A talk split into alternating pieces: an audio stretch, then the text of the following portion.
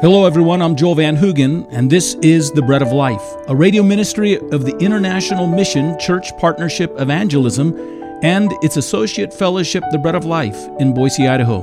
To learn more about how God is using us to equip and engage the body of Christ in personal evangelism, discipleship, and church planting around the world, go to traincpe.org. And to learn more about our local missions fellowship in Boise, go to breadoflifeboise.org. The Christian life is a life in which we are called to rule or reign over life with authority and power. But in order to do so, the Christian first must fully understand what he or she has become through saving faith in Jesus Christ. We start with who we are, and then we step out to reign as royalty in life. We've actually been looking at this section of Scripture here for about five different Sundays. And we're going to progress over time through portions of it. But we've, in a sense, been drawing out the main points and the main ideas that you'll find in chapter 6, and you'll also find reiterated in chapter 7, and to some extent in chapter 8. And, and I believe this morning we'll find some reference, or make some reference again to each one of those chapters. What we started with was a need to know something, something that we could ground ourselves in, something that we could, in a sense, not simply know intellectually, but that we could be awakened to in a deep and profound discovery, something that we would know believingly, something that we would know convincingly. And we find it at least beginning to be initiated to us in Romans chapter 6, verses 5 and 6. There it says, If we have been united together in the likeness of his death, speaking of Christ's death, certainly we also shall be in the likeness of his resurrection knowing this, being convinced of this, believingly convicted of this, that our old man was crucified with him, that the body of sin might be done away with, that we should no longer be slaves of sin. And so, Christian, know this. Here's where we find ourselves. The Christian is a regenerate being. That is what Jesus called we have been born again. It's what Paul says we have become new creations in Jesus Christ. What's new is two things in a sense, and we've discussed this already, but we're going to look at it because this is reiterated over and over. Last week I said that this passage is just very repetitive, and one of the things you should understand is when the Bible keeps repeating itself, it's because it needs to be repeated. It's something that needs to be ground and put down deep into the bedrock of our souls and our spirits. And here are the primary essential changes and for the believer, for the born again Christian. And the first one is that the sinful spirit of man that was bound in sin and in communion with this world has died. If you put your faith in Jesus Christ and you've trusted in Him and you've repented of your sins and turned to Him for life and salvation, you have that old man has died. It's dead. And the, the claim that sin had upon you has been broken. The essential communion that your old spirit had with the spirits of this dark age has been broken. That's the first thing. You've died. The old man has died. And, and the second thing is this. A new spirit has been raised within you in the resurrection of Jesus Christ. And so you live, but you live a new and totally transformed life. You've been raised in Jesus Christ in the place of sin. He's raised his spirit up within you, and now you dwell and you live in the inner sanctum, you might say, of your soul in communion, spirit with spirit in communion with the living God. And so Paul tells us we've not received the spirit of this age, but the spirit which is of God. We've entered into this deep, abiding communion and relationship with him. In the past, our old, fallen, sinful man was living, you might say, residing in the tendencies and the impulses of the flesh. They worked in cooperation with one another in order to entertain and engage the sin of this world and Satan who guides and directs and leads. And, but now what's happened is we no longer are abiding in our flesh. We're living in Christ. Our spirits are abiding in Him and His Spirit abides in us. This transformation has taken place in a wonderful and powerful way. We're in Christ and Christ is in us. This doesn't mean that we have no encounters with sin and we have no encounters with Satan. It doesn't mean that we don't have a battle with the spirits of this world. It's actually quite the opposite.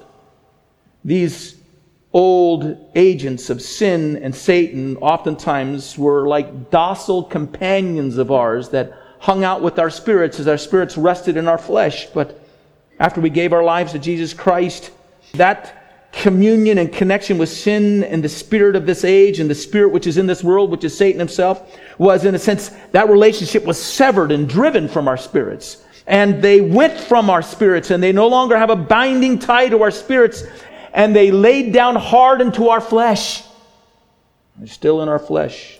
And from our flesh, they seek to come against us and they cause and they agitate the impulses of our flesh to wage their war against us, but we're at war against them. And we're at war against those expressions and impulses in our flesh that they bring about. We have been redeemed and we have been regenerated, but our flesh has not yet been redeemed. We're waiting for the redemption of our bodies, Paul tells us in Romans chapter 8. In fact, when he speaks to his body and refers to his body in Romans chapter 6, we've just read it in verse 6, he speaks to it as the body of sin. And then when he refers to the body again at the end of Romans chapter 7, he speaks to it as a body of death. That's his perspective on his body. It's not something that is necessarily reflecting what has taken place in his spirit and the transformation that's taken place in him. Interesting enough, in chapter 7, he is so radically changed, so wonderfully changed in spirit and relationship with God, so radically departed from the impulse and tie that the the spirit of this age and sin and Satan had tied him into his own flesh that now he finds himself looking almost from a distance at the sin that is still roiling within his body, within his flesh, and that brings him into sin. And now he hates it and he's opposed to it and he's opposed to these eruptions of sin in his flesh, but he speaks as if it's something that's separated from himself. He's changed. He's made new. He's been transformed and he knows it. By the way, when that happened to Paul, I'm sure he had an experience when he was wonderfully saved by the Lord Jesus Christ and the infusion of that life poured into him, and he was given a new spirit, a spirit of love that broke in upon him to cause him to love God and love the very people that prior to that he'd been persecuting, and to love God's family and God's church, and to love God's word and that word that he had memorized under the Pharisaical principles of the law all of a sudden came to life under the grace, this life, uh, inbreathed life that he had through the Spirit of God. I think probably Paul thought what very many of us think in that moment of regenerative life, which is, I'll never sin again. This is so wonderful. I have been forgiven. These sins have been purged from my life, and I've been brought into this vibrant relationship with God and I see the sin that's around me, but oh, God has changed me so wonderfully. God, you're good and you've done a good job. I can take it from here. I've got it now. I've got a handle on these things. So the confident Christian strides out to face the world, and all of a sudden they find out that although sin has departed from their spirit, it hasn't departed from their bodies. They find out all at once that it still has its own independent physical appetites and attitudes that are driving them back into patterns of behavior that are wrong and sinful. And now they know that although God has totally transformed their spirits, He, he still has a job to do on their bodies. He still has a work to do to mold and shape and give expression to the way that their bodies act and perform that is commensurate or responsive to what he's done to their spirits. The born again Christian, that moment of waking up to see what sin is still in their body, might say what Paul sees in Romans 7:13. They see the exceeding sinfulness of sin, and they see it still in them. And so, in that awareness, they begin to evaluate their own bodies, and they might say, like Paul, I see that in my flesh there dwells no good thing. This is just a rotting flesh. And then in desperation, because they realize that a battle now is at play, where they're opposed to the very instincts that they have been resting in and residing in in the old man, and now a new man has come in them that is opposed to all those instincts. And so they look at their body and they think, Oh, wretched man that I am, who will save me from this body of death? They go through a bit of a crisis, which they recognize that not only do they need to be receive this new life from God and be forgiven of their sins and be made right before God, but now they need God to work in their life and to work through their life in order to bring their bodies into obedience. And that's all good. And it's all necessary. God is simply showing us that after changing and transforming our spirits, He still has a work to do with our flesh. And He's going to do it. And, and ultimately, our promise is He's going to completely and totally transform our bodies so that 1 Corinthians chapter 15 says one day we're going to have glorified bodies. But even now he's at work. So here's our situation sin is no longer in my spirit. I'm a changed man. I'm a new man in Christ. And Jesus lives in me, and I live in him. And I don't live in my flesh, I live in Christ. And where Christ lives, that place is a holy place. That's a pure place. But sin is, as we've said, still at play in my flesh. And I become more aware of that than ever. And I hate it. It's not what I want. But too often it's what I find activating my life and my decisions and the things that I do. And so the question is, what can I do? What is the next step when I identify this reality? And what do I do when temptation and sin comes upon my flesh? The answer is given to us here in Romans chapter 6, verse 11. I'm to reckon myself dead indeed unto sin, but alive unto God through Jesus Christ. I'm to do these two things. I'm to be reckoning first, I'm to reckon myself dead to sin. We spoke about this. When Satan and sin comes around to call upon us, because we've been born again, because we recognize that the man and that spirit that they once were in deep communion with no longer exists, we can claim a new relationship to God, but in that relationship, we can remove ourselves from any claim they have upon the old man we were. We can basically say, You're coming to the wrong person. The person you're seeking out is dead. He's not here anymore. And I'm a new person. I have a new relationship. And you have no longer any claim upon me. Because I've died to you, and I've died to your impulses, and I've died to your control, and I've died to your bondage. The word therefore, reckon in the Greek basically means to do the math. It means to add it up, to do the accounting. So we've been talking about that math for the last four or five weeks now. What I want you to do is to be in the situation where you can reckon this. You can add it up. You can be convinced, completely convinced, believingly convinced, embrace it that it's true, so that you can reckon, I have died with Christ.